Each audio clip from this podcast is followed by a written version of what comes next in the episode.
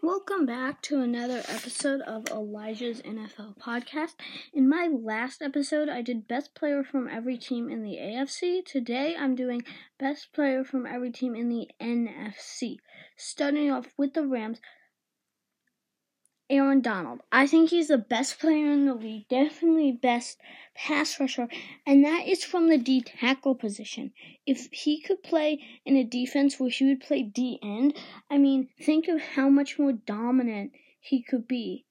Eagles, Carson Wentz. He's the most underrated player in the league.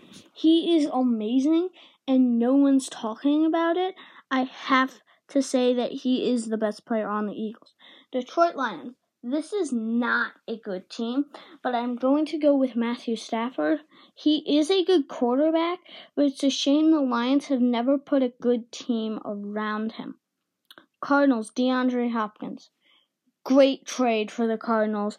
He is the second best wide receiver in the NFL, and he's going to be great with Kyler Murray. Carolina Panthers, Panthers, CMC. Christian McCaffrey best running back. He can catch passes. He can take handoffs. He's a do it all amazing running back. Saints. Michael Thomas. This is such a good team, but I have to go with Michael Thomas. I think he's the best wide receiver in the league, and he's going to be my pick. Seattle Seahawks. Russell Wilson. You could go with Russell Wilson or Bobby Wagner. They're both the captains of their respective offense or defense, but I just think Russell makes more of an impact than Bobby Wagner does. But I mean, you could go either way with that.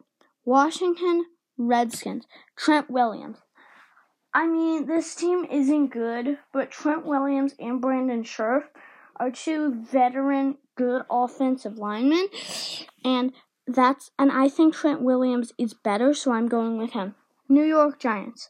Saquon Barkley. He's the second best running back in the league, but he I think is the most talented player in the league. And if he could play with a good offense around him, he would be even better than he already is.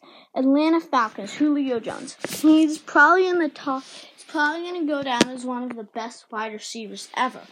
I mean, and he's just and he's not even that old.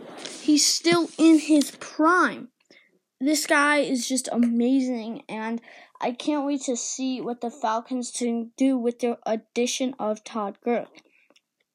San Francisco 49ers, George Kittle. His receiving stats aren't actually that amazing, but what he does is he blocks. The 49ers are built around run game, and he's one of the reasons they can do that. His blocking is great. Buccaneers, Mike Evans. I can't go with Tom Brady. Yes, he is the most accomplished player in NFL history, but I'm going with Mike Evans because Mike Evans is a better player right now. Yes, Tom Brady is a better player in the grand scheme of things, but right now, Mike Evans is a top five wide receiver, so he's my pick. Minnesota Vikings, Dalvin Cook. You could argue that Dalvin Cook has more talent than Saquon Barkley. I don't think so. He's a similar running back to Saquon Barkley, and he has a great skill set, and there's good things to come for him. Bears, Khalil Mack. That if that electric defense can be what it was in 2018, I think the offense can also take a step up. And Khalil Mack is one of the reasons that defense was so elite.